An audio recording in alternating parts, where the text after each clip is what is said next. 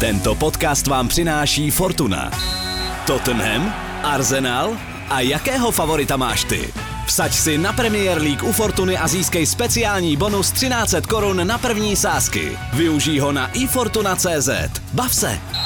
Účast osob mladších 18 let na hazardní hře je zakázána. Ministerstvo financí varuje. Účastí na hazardní hře může vzniknout závislost. Dobrý večer, dámy a pánové, vítejte na akci Repre pivo s Angličanem. Eh, Reprezentaci máme v těchto dnech v Praze, máme ji v České republice. Jednoho bývalého a možná ještě budoucího reprezentanta mám tady po své levé ruce. A Pevně věřím, že pivo máte eh, před sebou. No a eh, Angličan jsem tak trochu já, Jiří Hošek, a samozřejmě je to název eh, fotbalového podcastu Seznam zpráv, který tady dnes živě v Paspově sále pivovaru Staropramen natáčíme. Jsem rád, že jste přišli. Vítejte.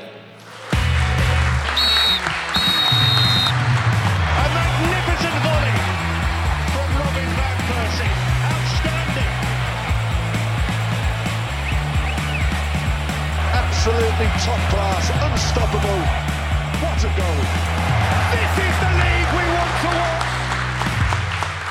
Jsem rád, že jste začali tímhle způsobem, protože chci zdůraznit, že toto není finále Wimbledonu, tohle není Center Court All England Clubu, tohle není La Scala, tohle není balet, tohle je živý večer fotbalových nadšenců nebo těch, kteří to předstírají. Takže můžete si chodit pro další pivka, můžete hlučet, Můžete dokonce klidně i bučet, pokud se vám to nebude líbit. Myslím si, že Steven Gerrard tady nezí, není mezi námi, ani tady není delegát UEFA, takže se můžete cítit úplně bezpečně a v klidu. Eh, Z celého srdce chci poděkovat minimálně dvěma lidem, bez nichž by tenhle večer eh, nevzniknul. Eh, V první řadě chci poděkovat Honzovi Voštovi, což je ten člověk, který tady chodí v červené mikině Arsenalu, ale jinak je to opravdu slušný, slušný člověk. Takže Honzo, moc krát děkuju.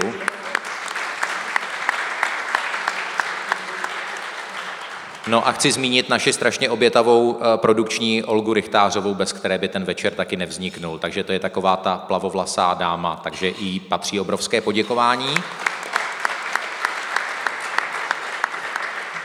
Stejně jakožto pivovaru Staropramen, který nás tady hostí, chci moc poděkovat sáskové kanceláři Fortuna, se kterou jsme akorát dneska vymysleli pro Angličana velkou vychytávku, ale k tomu až později. No a pochopitelně děkuji svému chlebodárci seznamu, potažmo seznam zprávám. No a teď už je čas přivítat naše hosty. Eh, Ti pro vás nejsou žádným velkým překvapením. Je mi ctí tady přivítat eh, Jirku Skaláka, záložníka Mladé Boleslavy, bývalého hráče eh, Brightonu a Millwallu. Jirko, dobrý večer, díky, že jste přišel. Dobrý večer.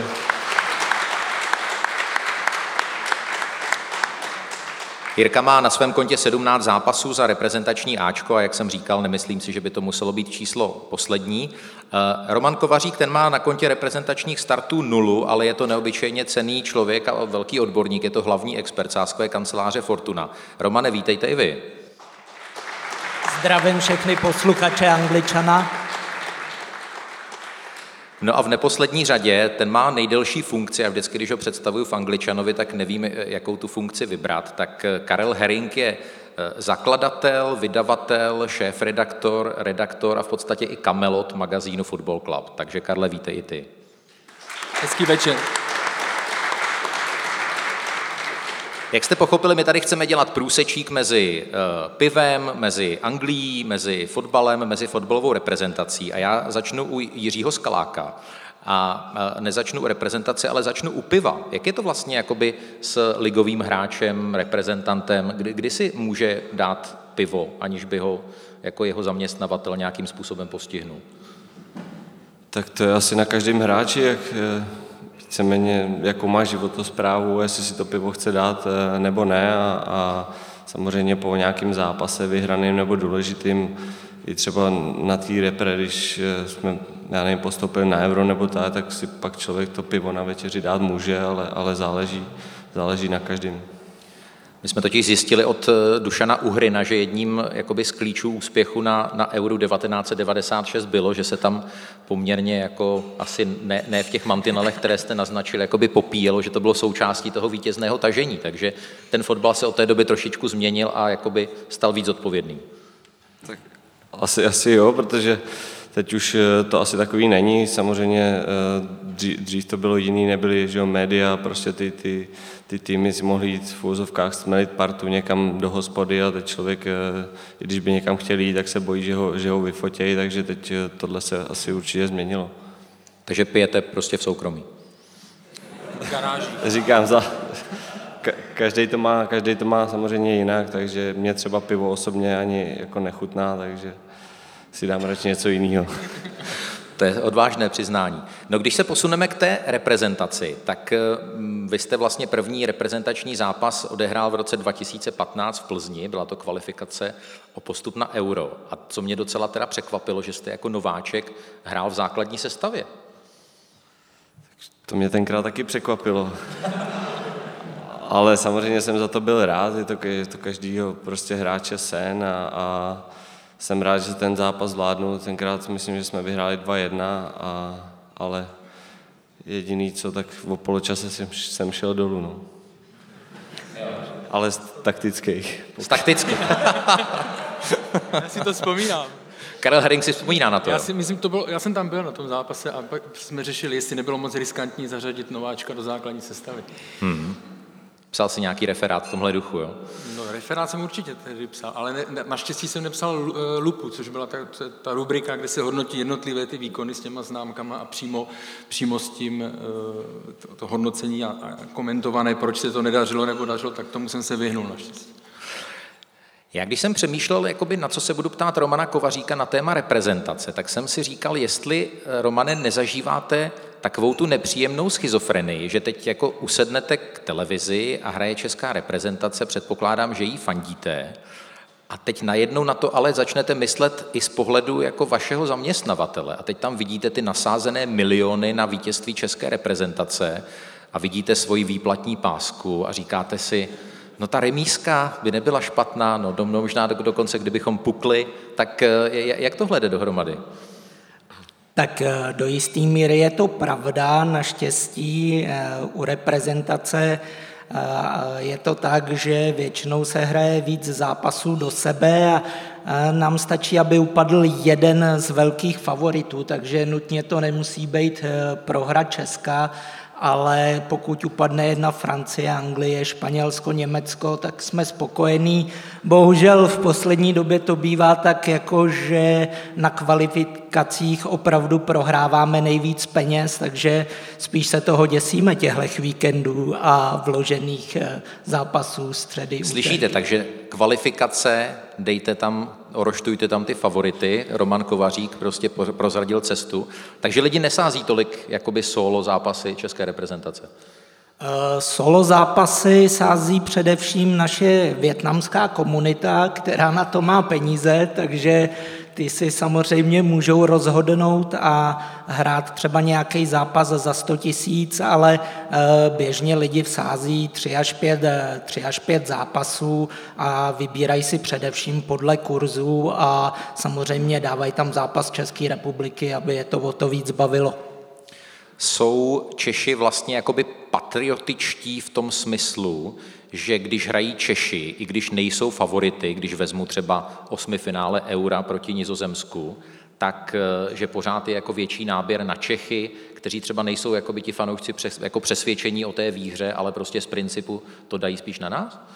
Eh, Češi o tom hlavně mluví, jako že jako samozřejmě ty Holanděny porazíme, ale když se pak podíváme na ty čísla v těch náběrech, tak eh, je to prostě 90% na Holandsko, 10 prostě na nás a díval jsem se speciálně, jak vlastně byly náběry na posledním mistrovství Evropy a jediný, kdy se sázelo na naše víc, tak byl zápas se Skotskem, jinak se sázelo po každý proti našim, takže takový to, co ostatní vykřikují do médií a, a na forech, tak uh-uh. Hmm, hmm. No to je pokrytectví, no to přiznejte se, kdo tady z vás tohle to zastává. Karel, no vida.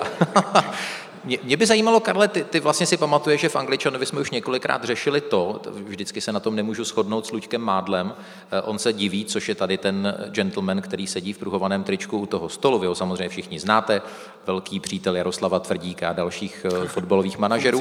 A, a, a Luděk vždycky říká, že nechápe, jak já můžu úplně s klidem sázet proti Tottenhamu sázím úplně v klidu proti českým tenistům, tenistkám, proti české reprezentaci. Tak jak to máš ty, když sází, když hraje Brighton, když hraje Liverpool? No, já to mám velmi podobně jako ty, ale co se týká Liverpoolu, tam moc ne, protože tam ty, eh, tam ty kurzy jsou. Tam to dělám tak, že když je třeba 1-0, mm-hmm vede, tak je 80. 85. minuta, tak si rychle dám remízu třeba, abych neměl takovou bolest v případě, že by, že by se to skutečně stalo. Jo? Jasně. A teď hrál zápas, Brighton hrál na Crystal Palace a já jsem si dal jedničku, protože jsem si říkal, že Brighton opravdu ten tlak a to očekávání neunese tak jsem si dal jedničku a k tomu jsem si říkal, no tak to bude 2-0. Tak jsem tam dal ještě za pár peněz jenom 2-0. Co je pár peněz pro tebe? Ne, to bylo fakt jenom 30 korun nebo tohle. To, to bylo na 2-0, to byla ma, Dobře. To malá částka.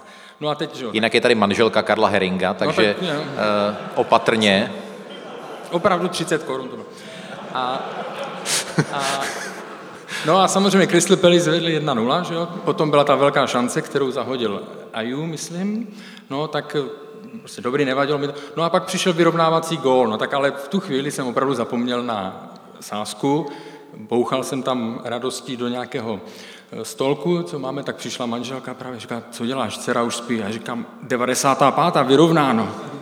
Bylo to tak? Dobře. Ale jinak uznávám tvoji teorii. Párkrát už jsem si takhle zkazil zápasy české, třeba hokejové reprezentace, že jsem dával ve čtvrtfinále na soupeře Aha. a pak jsem zjistil, že celá hospoda fandila Čechům a, a když jako jsme dali gól Švédům, tak já jsem taky se radoval, ale tak jako utlumeně. No. No, eh, česká fotbalová reprezentace je partnerem tohohle večera, ale opravdu přísahám, že nemám tady žádné jakoby předepsané notičky, že musíme českou reprezentaci chválit, ale eh, říkám z celého srdce, a říkal jsem to vlastně i na mikrofon opakovaně, že poslední dobou já se na českou repre rád dívám, že mě vlastně nějakým způsobem baví a, a mám pocit z těch kluků, že spolu hrají rádi a že v tom je prostě něco pozitivního. Vidí něco pozitivního teď podobného na zápasech České repre Jiří Skalák? Tak přesně jak jste řekl, teď je, je z nich prostě cítit, že hrajou jako jeden tým a že, že je to opravdu baví a, a když jsou v tom plném složení, že, že nemají žádný zraněný nebo více Patriši, když měl teď tu červenou kartu a jsou opravdu tom týmu, jak hrajou většinu zápasů, tak eh, si myslím, že, že hrajou velmi dobře. Je to z nich cítit i sebevědomí a že se to hodně zvedlo teď. A do jaké míry je to podle vás o trenérovi? Do, do jaké míry je to otázka Jaroslava Šilhavého a jeho asistentů? Já si myslím, že te, prostě ten trenér musí si tam vybrat typově ty hráče a, a, a vlastně jo, do, dobrý tu kabinu to si tvoří jakoby hráči, ale, ale ten tým charakterově a tohle to, to, to, je prostě na trenérech a to si tam musí vybrat oni. Hmm, hmm. Karle, ono se občas předhazuje Jaroslavu Šilhavému, že je konzervativní trenér a že je konzervativní v tom, jak ten tým vlastně skládá a už jsme si několikrát říkali při těch posledních nominacích, proč je tam tenhle a proč tam není tamhle ten. Do jaké míry to vlastně souvisí s tím, co říkal Jirka, že on vlastně nechce narušit tu chemii, že vlastně vidí, že tam je nějaká receptura, která jako funguje. A i když někdo třeba má aktuálně lepší formu na té klubové úrovni, tak on se bojí, aby tohle vlastně nepošlapal.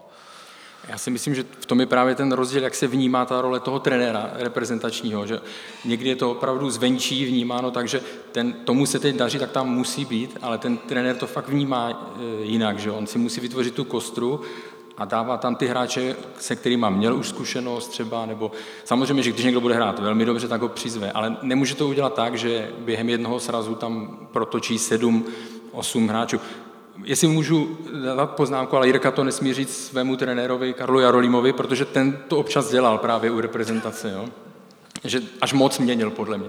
Takže je to, ten eh, konzervatismus to třeba eh, podobně je hodnocený i Gareth Southgate v Anglii, že prostě taky eh, je velmi i tím herním stylem a tak dále, všemi kroky, že, že je konzervativní, ale teď jsem si vzpomněl, a Luděk to bude taky si vybavit tu hlášku o tom konzervatismu, eh, když jeden z redaktorů Gólu dělal rozhovor s Karlem Bricknerem, to bylo opravdu v 90. letech, a on mu říká, Karl Brickner na něco odpověděl a ten redaktor mu říká, pane Bricknere, vy jste vlastně takový starý konzervativní jezevec. A teď on se na něj vytřeštil oči. že to vždycky, pardon, vždycky, když se bavíme o konzervatismu, tak si vzpomenu na tady tu scénku. Říká Karel Herring, kterému Karel Brickner usnul při rozhovoru. Uh... On byl unavenější, no já za to nemůžu. Když si teď vlastně promítneme, jak eh, žijeme v době, kdy čím dál tím víc je důležitá ta, ta klubová scéna. Eh, ty kluby vyvíjejí velký tlak, samozřejmě hlavně v zemích, jako je Anglie, Německo, Španělsko, Itálie, vysílají signály i přes média, hlavně se nám nezraňte eh, a podobně. Myslíte si, Jiří, že se vlastně změnilo to, ten vztah fotbalisty k reprezentaci ve světle tohohle tlaku ze strany klubů, agentů, já nevím koho jiného za posledních třeba takových deset let, že to je přece jenom něco jiného.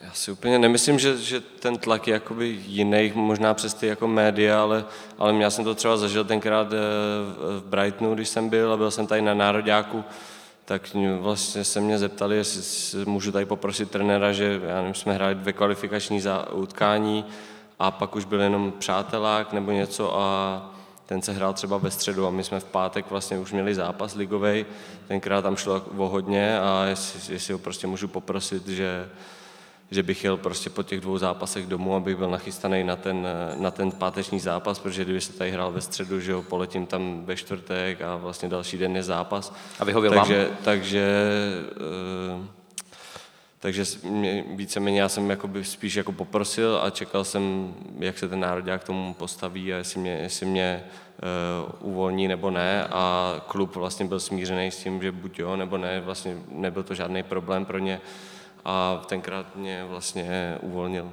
trenér Jarolím.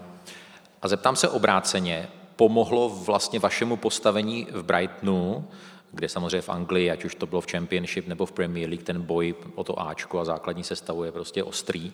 To, že vás povolali do reprezentace, tak v podstatě jakoby zlepšilo vaši pozici v klubu? Tak já, když jsem šel do toho Brightonu, tak v národním týmu už jsem, už jsem jakoby hrával, takže jsem tam byl povolávaný vlastně pravidelně a nemyslím si, že ta pozice se nějak změnila tím, že bych vlastně byl, hrál za národák. Vlastně tenkrát se to akorát bylo jiný, že eh, když jsme byli na tom Euro 2016, tak eh, já a ještě, myslím, dva hráči, co tam byli za vlastně jiný země, tak jsme měli jinak dovolenou a vlastně tréninkový plán, takže já jsem se teď napil piva, doufal jsem, že ještě budete chvilku mluvit, ale... Já jsem to viděl, to bylo na schvál. To, je, to, je, jste to udělal na schvál, no, ano. Tak to bylo poslední vystoupení Jiřího Skaláka v Angličanovi. Uh, pojďme, pojďme dál. Uh, jaké máte kluci vysvětlení pro to, že Česká republika se neustále dokáže kvalifikovat na mistrovství Evropy, ale na mistrovství světa tam ta úspěšnost, a samozřejmě ten klíč není úplně stejný, je to těžší dostat se na mistrovství světa, ale tam jsme naposledy hráli v roce 2006 v Německu, i předtím byla dost velká uh, mezera. Uh, Karle, jaké proto ty máš vysvětlení?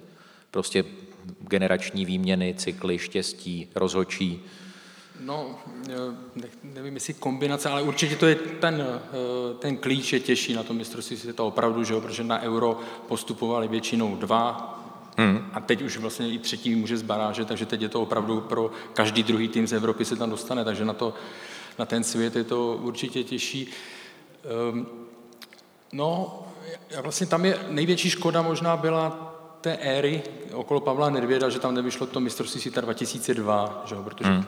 Protože tam ten tým už byl jako ve velké síle, což pak zúročilo dva roky později, ale, ale tam ta éra, ale jinak jako ono je i záza, nebo složitě se vysvětluje i to, proč jsme jedna z pěti nebo z šesti zemí, která má sedm účastí v řadě na euru, že? protože to je unikátní. Hmm. A já si vzpomínám, jednou tady byli japonští novináři, to už je pár let, a ty se mě ptali, jak to dokážu vysvětlit a já jsem, to zrovna byla v český fotbal, byl v nějaké situaci, nějaké korupční kauzy nebo něčeho takového negativního, tak já jsem říkal, to vlastně nikdo nedokáže pořádně vysvětlit. Jo. Hmm. Ale je to, je to unikátní číslo, co se týká eura. Teď jsme v takové situaci v naší kvalifikační skupině, že už ten boj o první místo jsme víceméně museli vzdát. Ten patří, eh, to patří Belgii, eh, která se nejspíš přímo kvalifikuje na mistrovství světa a my si to z Velšany rozdáme u druhou příčku. Romane Kovaříku, eh, jakým kurzem teď Fortuna vlastně vyhodnocuje šance Čechů na postup na ten finálový turnaj v roce 2022? Tak ten kurz v podstatě se odvíjí Eh, od toho, eh, jaký ty šance budou přes baráž, protože přímý postup už je opravdu eh, velice vzdálen. V současné době je v podstatě 2,25 vzhledem k tomu, že pokud porazíme Wales, tak bychom je měli v tabulce opět předskočit, i když mají Velšané jednou utkání k dobru, ale pro ten nadcházející zápas nám hraje všechno do karet. Vels přijede bez Bejla, což znamená v podstatě půlku jejich gólů. Nám se naopak vrací Patrik Šik, který má opravdu životní formu, nakopl se na euru, v Bundeslize dal šest branek v sedmi zápasech, takže právě on, Tomáš Souček, to jsou ty hlavní tahouni, ta osa týmu, která ten nároďák za mě zvedla, nastartovala, nakopla, strhla ty ostatní, včetně fanoušků a to je i ten efekt, že se nám na to hezky kouká a věříme tomu, že vyhrajem. Jinak, jak jsem říkal, že Češi e, úplně, úplně nevěří, na těch vrcholných turnajích, tak zrovna teď proti Velsu jde všechno na jednu stranu a 95% sázek jde na výhru Čechů. V Edenu přece jen umíme, jak s Anglií, tak s Belgií jsme ukázali, že prostě má to nějaký kouzlo, eh, ten stadion, ten nároďák si tam věří, takže eh, vidím to pozitivně. Já vidím na Karlovi Heringovi, že má nějakou myšlenku. Ne, já jsem chtěl jenom dodat, že teda všichni teď víme, co si budou přát Roman a kolegové za výsledek No, já můžu prozradit, a já samozřejmě to hodlám říct ty Tomáši Součkovi s Matějem Vidrou, že eh, v podstatě my jsme se tak jakoby špičkovali při posledním natáčení Angličana v pondělí s, eh, s Karlem Tvarohem a ještě s Martinem Minhou, že bychom rádi udělali nějakou jakoby speciální sázku. A Fortuna nám vyšla vstříc, protože my jsme byli přesvědčení taky o tom, že to bude jasná jednička, že ty Velšany porazíme a Karel Tvaroch eh, tvrdil, že tam prostě cítí červenou kartu a to je chlapec, který na ty červené karty má čich, takže Fortuna opravdu eh, dokázala vypsat, je tam kurz 8 na to, že Česká republika porazí Wales a že v tom zápase sudí, teď nevím z hlavy, kdo to píská, vytáhne, vytáhne červenou kartu tak potom v závěru programu poprosíme Tomáše Součka s Matějem Vidrou, aby, aby tenhle, jako tuhle kombinaci zajistili. Uh, to vítězství možná bude těžší, co s tou červenou kartou, to by neměl být takový problém. Ale... Bohužel se, bohužel se zranil Bořa, tak to byl hlavní adept, hlavní jako na adept. tu červenou. No ale když, no to, to je zajímavé téma. Kdo sledoval v neděli derby pražských S, tak tam viděl takové jako eh, pošťuchování mezi, mezi Janem Bořilem a některými Spartany. Eh, jak to je vlastně, když člověk si v uvozovkách nakope s někým na klubové úrovni o víkendu a potom přijede na reprezentační sraz a sedíte vedle sebe jako v šatně prostě tam každý bojuje za ten svůj tým, tak v tom, tom prostě zá, zápase ty emoce jsou, ale vždycky, když jsme přijeli na národák, tak prostě všichni jsou víceméně kamarádi a ne, nejsou tam prostě žádný problémy. Tady to všechno by mělo zůstat eh, prostě na hřišti a tím, tím posledním hvězdem rozhodčího by to, by to mělo skončit. Když se to pak ještě táhne dál, tak to už si myslím, že není dobře. Karle, ty máš teď pocit, že mm, ty animozity tam nejsou v té šatně toho národního týmu, že to souvisí s tím dobrým duchem a tou dobrou atmosférou? Teď opravdu mám pocit, že nic takového tam nehrozí, byť tam je rivalita mezi kluby, ale vzpomínám si a myslím si, že to byla ta situace, když eh, David Lafata eh, tenkrát nafilmoval penaltu proti Teplicím a hned na to byl sraz a a Sparta bojovala o titul z Plzní a vím, že se to tam i tenkrát řešilo, i na tom srazu, jo, že to opravdu byla situace velmi, velmi kontroverzní a že, že to tam nějak okolo toho se našlapovalo, nebo že byly i informace, že jsou fakt eh, trošku ty tábory tam eh, rozdělené na Plzeň a, a Sparta, ale asi největší příklad tady toho, kdy už to přesáhlo, tak byl El Clásico za éry, kdy byl trenérem Vicente del Bosque, myslím španělského národňáku, a když tam byla ta éra, kdy tam byl Guardiola a Mourinho a oni se nesnášeli, že jo, to bylo, tak on už opravdu, ty, i na tom srazu to bylo cítit, že ti uh, hráči Realu a hráči Barcelony jsou fakt jako, že tam nějaké to napětí je, tak to musel řešit, no, takže, ale jinak si myslím, že většinou to je, jak říká, jak říká Jirka. Vážení přátelé, tady u nás v krásném Paspově sále, pokud máte na srdci nějakou otázku, ať už k české reprezentaci nebo k anglické nejvyšší fotbalové soutěži, tak eh, zkuste teď během příštích minut navázat oční kontakt eh, s naší eh, produkční Olgou, kterou teď jsem měl pocit ze svého úhlu pohledu, že zvukový mistr Jaroslav Pokorný se již pokouší škrtit, ale on jenom tam mikrofon. sundaval ten mikrofon a přece jenom ten můj zrak už není nejlepší, tak eh, zkuste se potom přihlásit o slovo. Ale my teď trošičku přeladíme vlnu a eh, půjdeme blíž eh, k tématu Premier League, tomu hlavnímu, o čem se bavíme v podcastu Angličan. A my teď máme štěstí na to, že hm, po takovém trošku hluchém období máme docela žně, co se týče českých hráčů v Premier League. Máme samozřejmě Eh, hlavní kontingent ve West Hamu, kde se sešla hned trojice českých reprezentantů. Romane Kovaříku, je to znát na, na zájmu vašich klientů o anglickou Premier League? Eh, stoprocentně je. Eh, West Ham se stal jedním z nejsázenějších týmů v Anglii. Vlastně se posunul na úroveň těch klubů, jako jsou Manchester, Chelsea, Arsenal, možná Tottenham eh, a ty náběry tam teda eh, skočily opravdu skokově, ale není to jenom ten West Ham, my jsme ku podivu v minulosti koukali třeba na španělskou ligu a zjistili jsme, že se nám tam ztratilo 40 milionů za rok. A říkali jsme si, čím to jako je, ty náběry. A uviděli jsme vlastně ten... Jako ztratilo se vám jako v kase nebo jako na náběrech? V kase ne, náběr. Jo. Náběr. Byla to lepší varianta. A přemýšleli jsme, čím to je. No a vlastně dospěli jsme k tomu, že ty opravdu velké fotbalové hvězdy typu Neymar, Messi, Ronaldo, když přestoupí z daných soutěží, tak ten globální dopad na ten trh je tak obrovský, že se přesouvá i skrz ty ligy a soutěže, takže ty náběry opravdu ze španělské ligy se přesunuly do Francie, do Itálie a teď díky Ronaldovi zase směrem na Anglii, takže i ta pozornost eh, Čechů na Součka, Coufala, Krále, tak stejně tak funguje na Lukaka, Ronalda a spol. Hezky. Jiří, mimochodem, vy občas si dáte jako nějakou sázku na, na Anglii, na Championship nebo na, na Premier League? No nedám, protože vlastně od toho působení, co, jsme, co jsem byl v Anglii, tak eh, před každou sezónou jsme měli takový semináře uh, ohledně sázení a takovýhle, takže uh, tam jsem se vlastně naučil, že, že my vůbec do, do fotbalu nemůžeme takhle zasahovat jako sázkama. Já jsem to jenom zkusil. No. Takže si prostě nedám. No. Tam jak, jakýkoliv vlastně fotbal, kdyby třeba ženy nebo cokoliv, jakoukoliv ligu, tak uh, tam jsou vel, velké sankce. Takže a, ale ho, svrbí vás někdy ruka, když máte pocit, že jako do něčeho vidíte vyloženě?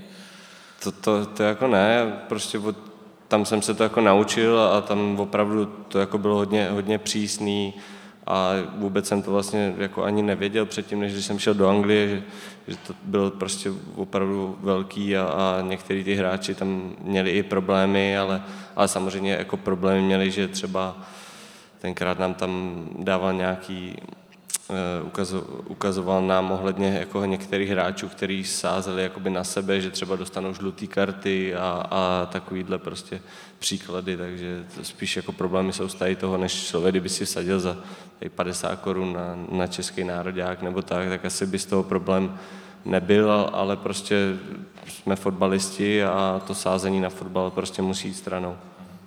No, napadlo mě pár fotbalistů, kteří dostanou žlutou kartu, ani si na, na sebe nevsadí. Tak, uh, ale uh, když, když půjdu k tomu tématu té popularity uh, Premier League, tak je to dáno i tím, Jiří, že vlastně ta liga, i, i když se nehraje, tak neustále teď i díky sociálním sítím a médiím, že neustále jako vypráví nějaké příběhy, že v podstatě ráno člověk vstane a podívá se na Sky Sports a, a kamkoliv a pořád se tam jako řeší spekulace o přestupech a, a kdo s kým chodí a, a kdo naboural kolik aut a, a, a kdo kdo se trošku podnapil a podobně. A, a je to vlastně... Nasázel. Kdo, kdo, kdo nasázel, tak. Já si myslím, že, že ta Premier League prostě byla vždycky jako nejlepší soutěž eh, na světě a víceméně s tímhle světem, jak to teď jde, s těma médiama takový, tak se to ještě, ještě jenom prostě zvětšilo, ale, ale prostě pro mě ta Premier League byla vždycky prostě nejlepší a samozřejmě tam nejvíc, co pro ně tak jsou ty přestupové okna, kdy tam mají prostě svůj pořad na to, kdy to tam 24 hodin denně prostě spekulace a to, to je fakt jako fantastický. To jsem se chtěl zeptat, je... jako bavilo vás na to se koukat? Mě vždycky, já, se, já jsem z toho měl vždycky hroznou srandu, prostě přepojujeme do Brightonu, máme tam reportéra před stadionem, Jacku, projelo kolem posled, poslední dvě hodiny nějaké auto? Ano, projelo jedno auto, ale mělo kouřová skla, tak jsem bohužel nevěděl, kdo seděl vevnitř, ale přihlásím se, když pojede kolem další auto přepojujeme na mezinárodní letiště v Gatwicku. Co ty, Jane? Viděla jsi tam někoho v tmavých brýlích? Přesně takhle to tam je a já jsem to vlastně zažil, když jsem přestupoval vlastně poslední den přestupují období tenkrát v lednu, takže to tam, to tam takhle bylo a i vlastně na tréninkovém centru, když člověk jde do jídelny, tak tam máme televize a, a tam je to prostě všude zaplý, takže tam i, i vlastně my hráči už jsme si to dělali, si to dělali srandu, jestli náhodou tam není naše jméno, že někam jdem a je to tam prostě takhle, oni tím, oni tím žijou a mají to, milujou to prostě. Hmm. Poznal vás někdo ten poslední den, když jako jste no, mě tenkrát, tak já jsem šel z Boleslavy, tak mě moc nepoznávali tam tenkrát. Zkusil jsem to. Karle, myslíš si, že takový ten, ten hype, to kolem Premier League, že, že to ještě může se někam posunout, protože mně už to mně připadá, že teď v roce 2021, že už je to jako tak, tak extrémní a řešíš se tak extrémní detaily, že už to snad jako dál v rámci zachování duševního zdraví všech zúčastněných snad ani jako by nemělo zajít. No, dál to asi nemůže zajít eh, ani tím prostorem těch televizí a tak dále, protože jak zmiňoval třeba Jirka, že od eh, Sky Sports News to jede de facto pořád, že jo, to, a takže tomu fotbalu člověk neunikne, ale spíš si myslím, že se to bude nějakým způsobem udržovat a vymýšlet nějaké ještě eh, drobnosti, ale nikam nedokážu si představit, kam dál by se to ještě dalo posunout. Tu větší roli stále víc a víc budou mít samozřejmě sociální sítě a nevím třeba, jak což my asi už nedokážeme posoudit, jak moc to bude pak mít dopad na ty fanoušky, kterým je teď 15, 16, protože oni budou ten fotbal asi vnímat jinak než, eh, než my, ale jako ten biznis, to, co jste oba dva teď zmínili, ty to tak hezky popsal, naprosto trefně včera mimochodem takhle stáli u tréninkového centra Watfordu, protože přijížděl v černém autě s kouřovými skly, přijížděl Claudio, Claudio Ranieri. Ranieri. Hmm. Takže a přesně byl tam reportér, myslím David Cottrell nebo někdo takový a, a to je, to je, dámy odpustí, to je fotbalové porno, nebo jako televizní porno. Jo? Tam Sky Sports, jakým způsobem to dělá, to můžete u toho sedět a strávit u toho celý den a, a jste spokojený a nenudíte se. No? Hmm. No já se přiznám, že když já jsem začal sázet, což bych tady neměl říkat, to mi bylo 16 let, byl jsem na gymnáziu nad Alejí a pamatuju si, že jednou jsem si půjčil i 100 korun z střídního fondu. A... Jaká je promlčecí Jaká myslím, je že už je to promlčet, to už je promlčecí lhůta, podle mě už na to se jako dá aplikovat. Řepka a hošek. ano, přesně tak, to je známá dvojice výtržníků. Ne? Ale pamatuju si, že tehdy jakoby eh, ta nabídka Fortuny byla poměrně jakoby jednoduchá. Prostě jednička, nula, dvojka, možná tak jako poločas. A dneska eh, ta, ta, ta škála těch možností je jakoby nepřeberná. A Romane, bude se to jakoby dál rozrůstat? Bude, bude jakoby mm, příští rok, za dva roky v nabídce barva tkaniček eh, daného fotbalisty a kolikrát uklouzne. Že teď už jako počítáme rohy, počítáme fauly a tak dále a pořád to rozmělňujeme a už vlastně nejde ani o výsledek toho zápasu. Tak eh, bookmakeri jsou schopní vypsat v podstatě cokoliv, záleží, jak budeme donucení konkurencí, protože od příštího roku se tady objeví někteří offshoři, takže eh, ta nabídka eh, se samozřejmě bude muset přizpůsobit. Jako... To je slovo týdne, offshore, to je prostě, já jsem čekal, kdo ho tady dneska použije a teda nečekal jsem, že Roman Kovaří, to zdravíme se, do francouzského. Nechal jsem se lehce inspirovat, ale, ale je to tak, pokud budou mít něco, co bude naše klienty zajímat, tak eh, to vypíšeme taky, přestože z našich zkušeností dobře víme, že 80% eh, sázek jde opravdu na vítěze utkání, tudíž jednička, nula, dvojka, eh, pak si lidi rádi vsadí na počet branek a případně střelce a ostatní se za stolik úplně nehraje, to je fakt opravdu pro fajnšmekry, ale ne pro ten mainstream. My jsme se tady v předprogramu eh, bavili o tom, kde vlastně Jirka Skalák eh, bydlel po svém přestupu z Brightonu do Millwallu a já jsem si vzpomněl, že když jsem se stěhoval do Londýna, tak eh, jednou z možností, kde jsem mohl bydlet, byl dům, který patřil Thierrymu Henrymu. Nebyl to tedy jediný důvod, proč jsem se nakonec rozhodl pro, pro jinou adresu, ale... Měl jsi dobrý rozpočet teda. Zajímalo by mě, když, když si vzpomenete na ten, na ten Brighton a vybavím si historku teď, eh, co se týkala Tomáše Součka, který v podstatě měl fanoušky eh, před pár měsíci každý týden jako na zápraží, tak eh, byli ti kluci jakoby hodně anonymní, byli jste všichni v nějakém satelitním jakoby městečku, nebo byli tací, kteří bydleli třeba v centru města a taková, takový ten zájem té veřejnosti jim třeba nevadil? ten Brighton byl takový specifický, to nebylo jako moc eh, velký město na tu prostě Anglii a bylo to tam takový více jako rodinný prostředí, že, že všichni jako, neříkám, že všichni bydleli v centru, někdo, někdo má rád radši klid, tak měl barák na okraji, ale prostě do toho centra se chodilo často prostě na nákupy, všechno prostě, nebyl, nebyl tam problém, ale lidi za náma chodili a, a samozřejmě nás poznávali, protože tam jako jiný sport, jiný sport nebyl, takže tam to opravdu bylo jako ve velkým, ale strašně jako příjemný lidi, nikdy nebyl žádný problém a jako do, do teď na to rád vzpomínám, tenkrát mám jednu historku, když eh, jsem vlastně dal tam prvního góla, nakonec to byl gól roku, tak eh, jsme pak po tom zápase jsme vyrazili právě na, na pivo, jsme měli tu partu a vlastně to přišel... jste byli v Championship ještě, to jste byli v druhé To lize. jsme byli ještě v Championship právě a přišel za mnou nějaký pán a, a tenkrát, že tam nebylo moc rozumět a že, že jo, tak jsem neslyšel, co říká, jsem tak jako poslouchal, jestli jsem se nepřeslech nebo ne a on, jestli mi může políbit nohu. A tak jsem se optal jako znova, jestli jsem slyšel dobře a on, že jo, a říkám, tak... Kolik mu bylo? Ti to, třeba 35, jako. To nebyl žádný mladý kluk a prostě tak říkám, no, jestli chceš, že si to udělá radost. A on ne, že za, za ten gol, co jsem vlastně dal, že mi musí políbit nohu. Teda. To bylo neskutečný. Je, je z toho nějaký záznam, jako audio nebo video? To asi určitě není. Ne, ne, dobře. Ale Karle, eh, je zajímavý materiál záznamový eh, z oslav v Brightonu, když eh, Brighton and Hove Albion postoupil do Premier League a Jiřího Skaláka tam nosili na ramenou po ulicích. Já ten záznam mám a mám ho i sebou, kdybych ho pak chtěl. Jirkovi se to asi nebude líbit, ale tak jak rozhodne potom. Ale ne, je to tak, že my jsme byli tam, jsem měl štěstí, že jsme si tam naplánovali výlet se synem, jsme tam byli na ten zápas si nespomenu, kdy to bylo, ale tam vlastně došlo k, kdo to byl, ale tam došlo k situaci, že Brighton vyhrál a měl na 95% zajištěný postup, protože už jenom eh, ho mohlo sesadit Derby, které mělo ale horší skóre.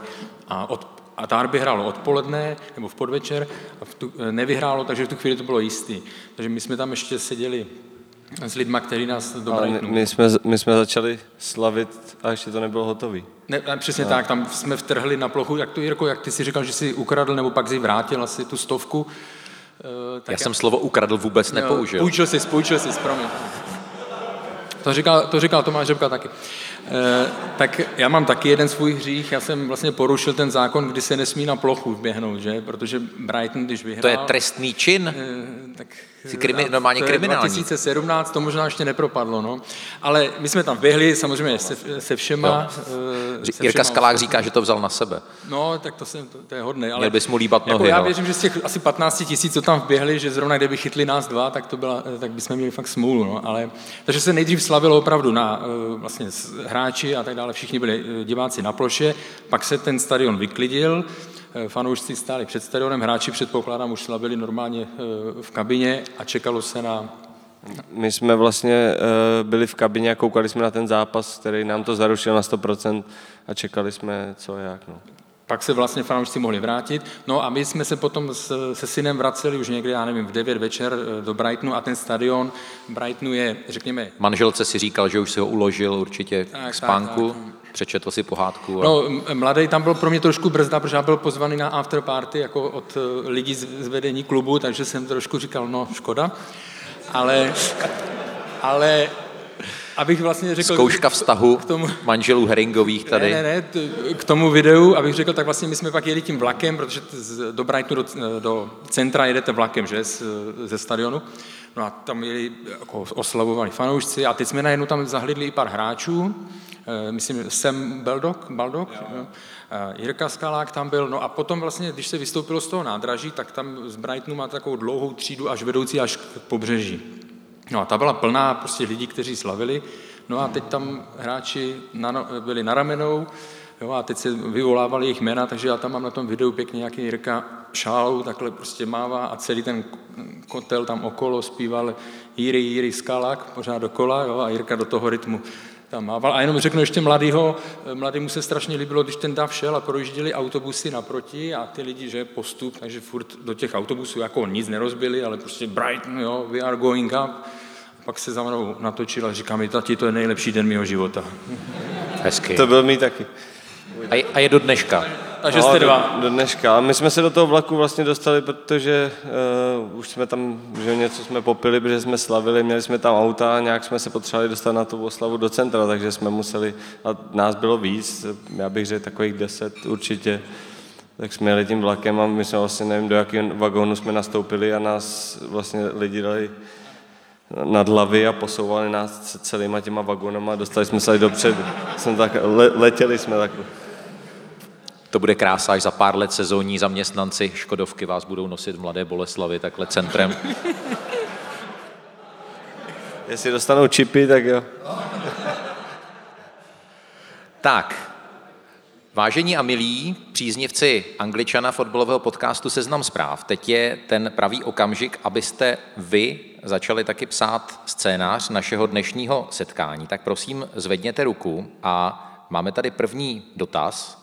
Kdybyste byli tak hodní, my nejsme anonymní, tak se jenom v rychlosti představte a můžete klást svůj dotaz, prosím. Eh, dobrý večer, já se jmenuji Martin eh, a chtěl bych se zeptat eh, Jirky Skaláka, do kolika let to vidí zpátky v repre a druhá otázka, jestli můžu, jestli pro vás není teďka Česká liga trošku jako nuda po té Anglii, ať už teda Premier League nebo Championship, protože co si budeme povídat, z některých těch zápasů v České lize docela bolí oči. Tak jak to vidíte? Děkujeme za dotaz. Tak eh, první otázka, tak samozřejmě pracuji na tom, aby jsem se do té repre dostal co nejdřív a uvidíme, má to nějaký svůj vývoj. Vrátil jsem se z Anglie zpátky do Čech, protože jsem tam dlouho nehrál, bylo to znát a, a uvidíme. Eh, já věřím tomu, že se tam, že se tam jednou vrátím ještě do té reprezentace. A druhá otázka, tak je samozřejmě, je to jiný, ale víceméně vlastně v té Anglii rok, ten poslední rok vlastně byl covid, bylo to bez fanoušků, tak ono si jako tak na to člověk zvyknul bez těch fanoušků, že když jsem přišel sem, tak nepřišel nějaký velký rozdíl, ale, ale v těch samozřejmě v těch velkých zápasech tam nebo před, ta doba před covidem, když eh, byli ty lidi a jak fandí a ty plné stadiony, tak samozřejmě tady jako je to, je to velký, velký rozdíl. Děkujeme. Tak, máme v sále druhý dotaz. Tady vidím u stolu uprostřed sálu. Dobrý večer, jmenuji se Petr. Chtěl bych se zeptat Jirky Skaláka, když už jsme tady tak nakousli derby, Ham, Millwall, jestli vůbec, jako, já vím, že už je to pár let, co to spolu hráli naposled, ale jestli si cítil tu atmosféru, tu nevraživost, když si fungoval v Anglii? Tak co já jsem hrál v tom Millwallu, tak to, to bylo opravdu neskutečný. Jo. E, ta nevraživost tam byla ohromná a oni vlastně hráli Premier League, my Championship, takže my jsme se mohli potkat jenom v tom poháru. A vždycky, vlastně když se hrál pohár, tak jsme chtěli prostě ty, ty první zápasy vyhrát, aby jsme se dostali do toho losování s těma velkýma týmama. A my jako hráči jsme ten zápas hrozně chtěli hrát, ale prostě vedení a, a prostě lidi kolem fotbalu to nechtěli, protože by to byl velký problém mezi těma fanouškama a teď bych hal, jak dlouho to je, kdy byl ten poslední, poslední zápas, ale vlastně devět let, no, a vlastně vlastně policajti a prostě lidi takhle se toho zápasu bojí, takže tenkrát se i říkávalo, že, že když je prostě to losování a byla by, byla by možnost, že na sebe narazíme, tak na schvál prostě ty jako míčky mají označený, aby, aby jsme se prostě nepotkali a, a to, takže já jsem to jako bohužel nezažil, když jsme vlastně, my hráči jsme si to hrozně přáli, protože to by bylo jako něco, něco neskutečného. Děkujeme za otázku i za odpověď. Máme tady dotaz číslo 3. Ja sa chcem opýtať na ten Brighton. Máme tu vlastne fanúšika a bývalého hráča, že akým spôsobom sa vlastne pozeráte na to, jak sa to vlastne vyvinulo od toho championship až teraz, že hrajú pomaly o prvé miesta v aktuálnej dobe. A druhý dotaz, že dobre, nemôžete sa, sásky, ale čo fantasy? Co fantasy? Jestli nehrajete fantasy Premier League, dělat vlastní sestavu? Ne, ne, to jsem nikdy, ne, to nikdy, vlastně slyšel jsem o tom, ale nikdy jsem se k tomu ani ne, nedostal, no. takže to ne. Ale ohledně toho Brightonu, tak ten klub udělal prostě ohromný jako pokrok za těch posledních třeba deset let, postavili tam ten, ten stadion, to, to prostě vedení, ty hráče, jaký, jaký přivádělo, si tenkrát pamatuju vlastně, když eh, jsem hrál v Boleslavi a viděl jsem, že, že je zájem Brightonu, tak vím, že, že mě vlastně tady i sledovali vlastně mimo to fotbalové prostředí, jak, jako mentalita toho, toho hráče, jestli nedělá problémy nebo takový, to mi tenkrát pak říkali, když jsem tam vlastně šel. Takže prostě si tam chtěli přivádět prostě takovýhle zdravý mentality a, a, a ty prostě hráče, aby zapadali, zapadali do systému a, a já, když jsem tam přišel, tak uh, už, už to vlastně všechno vypadalo dobře, jsem na, na dobré cestě a, a za tím postupem do té Premier League si šli, nakonec se nám to samozřejmě povedlo a potom, co jsme vlastně postoupili do Premier League, tak uh, samozřejmě ta, ten hráčský kádr se hodně změnil, přišlo hodně nových hráčů, takže to pro mě bylo těžké, ale zase prostě byl to postupný krok, uh, Některé ty týmy to třeba hrajou s těma hráčima, s kterými postoupili z Championship, pak jim to nestačí, takže znova spadnou, takže to byl asi správný krok. Asi, asi určitě, když se teď podíváme na to, na to, jak hrajou a v jaký jsou pozici, tak si myslím, že, že si to zaslouží a že to je dlouhodobá práce toho klubu.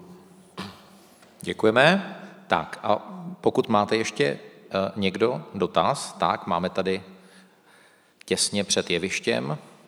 Poslední dotaz naší první části. Jo, děkuji, Jonáš Nouček. Já se možná zeptám opět Jiřího Skaláka, jak to člověk pozná, že ho začne skautovat nějaký tým z Anglie? Jako to je nejdřív kontakt přímo s klubem, nebo potom se začnou objevovat eh, ta auta se zatmavými skly, který vás sledují, jestli prostě chodíte brzo spát a tak, tak to by mě docela zajímalo, jak to probíhá. Tak já jsem třeba tady tohleto, že mě sledovali mimo fotbal, to jsem vůbec vlastně nevěděl. Já jsem se to pak uh, dozvěděl tenkrát, když jsme postoupili do Premier League a vlastně celý, celý ten klub, celý ten tým jsme byli, jsme letěli do Las Vegas. Tak, tam jsme se dali do řeči i s takovýma prostě lidma, že jako skauti, tak člověk ho nepotká na tréninkovém centru nebo tak takže on mi pak tenkrát vyprávěl, že tady několikrát třeba letěl do Prahy, že třeba po zápase jel za mnou a sledoval mě, kam jedu třeba po zápase. A takže, takže jsem jako byl z toho hodně překvapený, takže já jsem tohleto, tohleto vůbec nevěděl. Samozřejmě od agenta jsem měl uh, zprávy, že, že nějaký zájem z Anglie je a, a tenkrát vlastně já jsem ani nechtěl vědět, na jaký zápasy e, přijedou nebo nepřijedou, protože pak člověk to může mít jako v hlavě a, a ten více snaží a prostě ten zápas na jak na schvál mu prostě jako nevíde, takže, takže to jsem pak už ani nechtěl vědět. Karel Herring se hlásí, nejspíš no. se zapojil do toho sledování Praha tehdy. se hlásí, ne, já jsem jenom, když jsme o tom s Jirkou se bavili, on to říkal v jednom rozhovoru a přiznal, že ten večer, že ho někdo někam lákal, ale že byl unavený, tak se rozhodl, že pojede domů a to byl zrovna ten večer, kdy, kdy tady byli z Brightonu a sledovali ho, takže věděli, jak jede nejkratší cestou domů. No ale já tohle můžu potvrdit, protože když jsem se stěhoval do Londýna, tak eh, ta moje vlastně landlady, majitelka domu, kam jsem se přistěhoval, tak chtěla reference na mě. A měl jsem dát nějaká dvě jména lidí, kteří mě jako dobře znají. A já jsem si myslel, stejně jako v mnoha jiných případech, že to je pouhá formalita. A potom mě ti dotyční jakoby vyplašeně volali, že ona je skutečně jakoby kontaktovala a ptala se, jestli jako mám zálibu ve vyšívání a prostě jako nechodím po nocích po hospodách. A mě to úplně jako vykolejilo.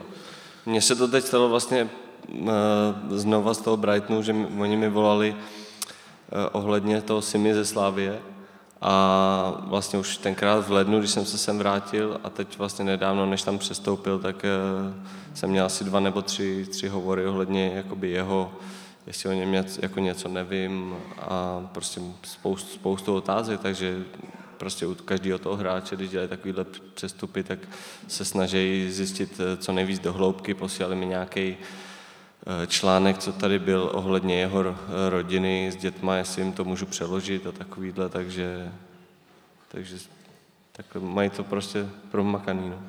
Já jsem kdysi měl možnost vidět jakoby složku, kterou si připravil Manchester City na Bonnyho Wilfrida a měla asi 225 stránek, tak no. to v podstatě zapadá do toho, víc co, než, víc co než jste, polovina co jste říkal. se pomalu týká toho, jak se chová mimo, jaký je vztah do kabiny, jaký, je, prostě, hmm. jaký má uspořádaný život nebo ne. Přesně tak, o tom, jako je to hodně, na tom si zakládají hodně. No. Neptali se vás, Jirko, jestli znáte Romana Bednáře? ne, na to se mě nikdo tenkrát neptal. To bylo jediný štěstí, no. Pojďme se, pojďme se vrátit eh, k tomu samotnému rizímu sportu a eh, vracím se k Romanu Kovaříkovi. Eh, Premier League se neustále vyvíjí, co se týče toho, že tam teď už v podstatě kdokoliv může porazit kohokoliv. I ty týmy, které byly dříve papírově menší, finančně slabší, tak si můžou přivést do svého středu opravdu drahé, vynikající hráče za 30-40 milionů liber. Je to znát na tom, že eh, třeba sáskaři to mají teď prostě těžší, že ono i ubylo takových těch slepec, já tomu říkám slepecké jedničky, takové ty, ti favoriti doma za 1,2, protože to už tam v podstatě skoro jako vůbec neexistuje. I ten Manchester City může doma rupnout nebo bezgolově remizovat jako před pár dny tak eh, pro sáskaře je to samozřejmě možná trošku těžší, ale ne zas o tolik, protože oni tolik nesází ty velký zápasy, kdy se hraje třeba manchesterské derby nebo kdy hraje Chelsea s Arsenalem, tam, kde si berou ty body navzájem, to oni tolik nehrají. Oni hrají prostě favorita proti outsiderovi a hlavně favorita doma a favorit doma dneska znamená, že třeba Everton porazí Norwich v kurzu 1,7, takže uh, oni hrajou spíš tyhle ty kurzy a možná je, to, možná je to pro ně i do jisté míry výhoda, že ty kurzy jsou v podstatě vyšší než v té minulosti, kdy opravdu byla velká čtyřka, Dneska je to velká šestka, velká osmička, v podstatě e, furt se to rozšiřuje těch bohatých týmů, kde jsou Já jsem za to rád, protože Tottenham by se do té top čtyřky už jako nedostal, tak já jsem rád, že se bavíme já o top osmičce říkal, už. Roman takticky dal velkou osmičku, aby se tam ano, došeli. Ano, já jsem za to rád. Ne, to jsem dával kvůli Evertonu, kterýmu fandím já. Jako.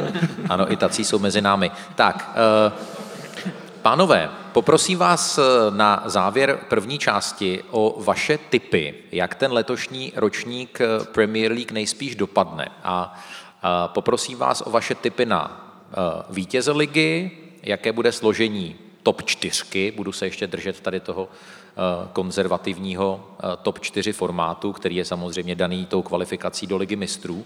A taky se v rychlosti zamyslete nad tím, kdo dostane padáka. To znamená, které tři týmy se budou poroučet zpátky do Championship. A uh, nevím, co se chystá vytáhnout z kapsy. Karel Herring, ne nic, dobře. Já Telefon. jsem si tam máš taháka. Tak začni. Aha, to jsem nechtěl. Uh, no, tak já vlastně, když navážu na prvního angli- pivo s angličanem, tak tam jsem říkal Chelsea jako titul, tak se mi to nechce úplně měnit po každém, na po každém, každém pivu. Ano. Po, po každém pivu. Tak zůstanu u Chelsea. Tam jsem říkal čtvrtý Liverpool, nebo třetí nebo čtvrtý. Myslím si, že Liverpool posunu výš, tak já to, ať to trošku promíchám. Chelsea, Liverpool, City, protože fakt nemají devítku a v některých zápasech jim to bude chybět. A United, protože Solskjaer. Mm-hmm. Ty chceš Solšera udržet ve funkci? No nevím, jestli ho čtvrté místo udrží, ale myslím si, že právě tam je jejich neví, největší nevýhoda v porovnání s těmi třemi týmy, které skončí nad nima. Hmm. Roma, nemá eh, Fortuna kurz na odvolání Solšera? Eh, v současné době myslím, že ne, ale není problém říct a vybereme, vybereme nějaký vhodný kandidát. Tak se mi to líbí. To je, to je flexibilita. To je flexibilita. Vybereme kasu a kurz. No přesně, vyberu, vyberu třídní fond a přijdu. tak, uh, Karlosi, ale ještě dovyprávěj ten sestup. Sestup, no, uh, Norwich uh, vypadá, vypadá jasně. Myslím si, že velký problém bude mít Newcastle, pokud se tam, i když tam asi brzo dojde ke změně trenéra, takže se to může nějak nakopnout, ale Newcastle, pořád si myslím, že tam někde Watford bude. Mm-hmm. Byť je tam Claudio Ranieri, ale, ale tady ty tři mě tak napadají. Mm-hmm. Zajímavé, zajímavé, píšeme si. Tak, Roman Kovařík. Titul Liverpool, druhá... Prosím vás, neříkejte Liverpool, nemůžete na angličanovi říkat Liverpool. Tak znovu, tady to vystřihneme. Tak Roman Kovařík a jeho typy. Tak to byla provokace, protože fandí Evertonu, že jo? Já je bytostně nesnáším, pro mě je to ještě možná i hůř než Liverpool. Druhá bude Chelsea, třetí City a čtvrtý bych si přál něco kromě United, takže dejme, dejme, dejme nějaký překvápko, dejme, dejme jeden z dvojice Brighton Everton, ať se tam udrží někdo, někdo zajímavý. No a padáka vidím hodně podobně uh, Watford, Norwich a a nevím, na té tam je nějaký klub třetí. na té? Jirko, zasáhni. Ach jo. A Jiří? Já si myslím, že titul vyhraje City a že to bude velký Boys United. Velký Boys United. Vy jste, vy jste skrytý fanoušek United? Ne, nej, nejsem. Já fandím eh, Liverpoolu ale myslím si, že, že letos, jak tam přišel ten Ronaldo, prostě, že, že to tam zvedne, že budou prostě bojovat o titul tyhle ty dva týmy. A třetí Chelsea a čtvrtý budu fandit Brightonu, ať skončí, budu jim fandit, ať skončí čtvrtý.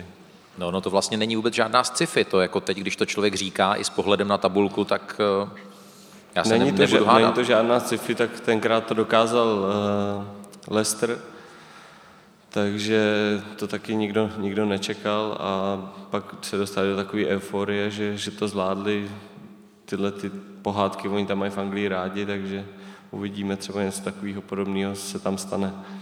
A s tím sestupem ten Norwich a, a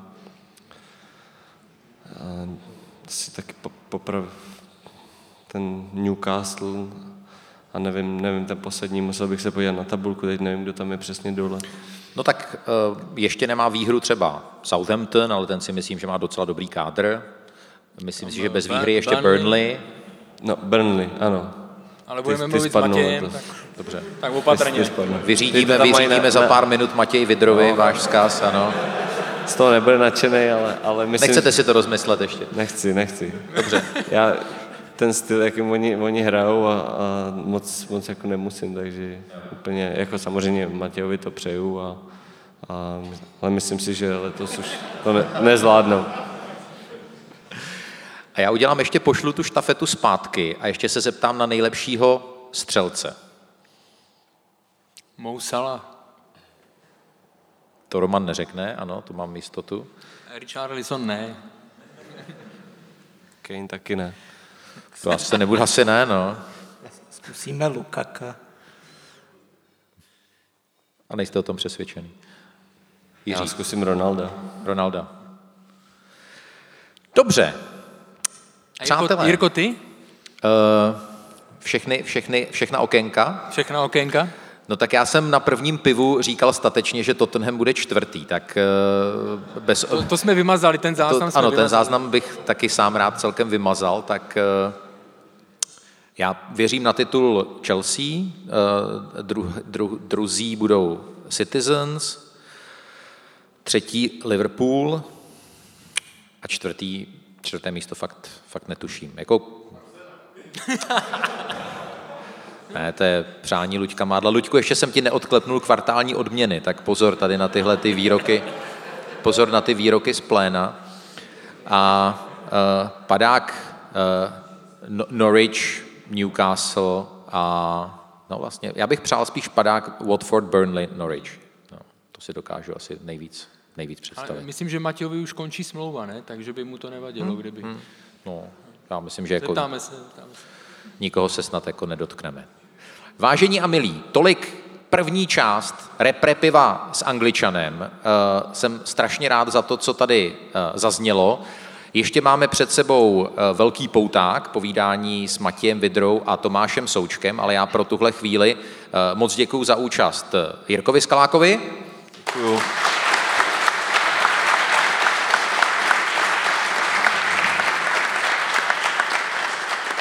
Romanu Kovaříkovi. Děkuju.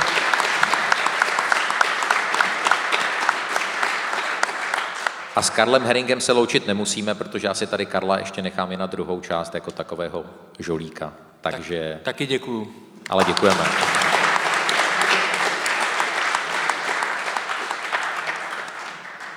Vážení a milí, takže teď se uh, občerstvěte, uh, ať už co se týče jídla, pití, uh, toalety taky najdete velmi snadno a ve 20.30, to znamená za nějakých 18-19 minut, začíná druhá část, tak prosím, buďte dochvilní. Děkuju.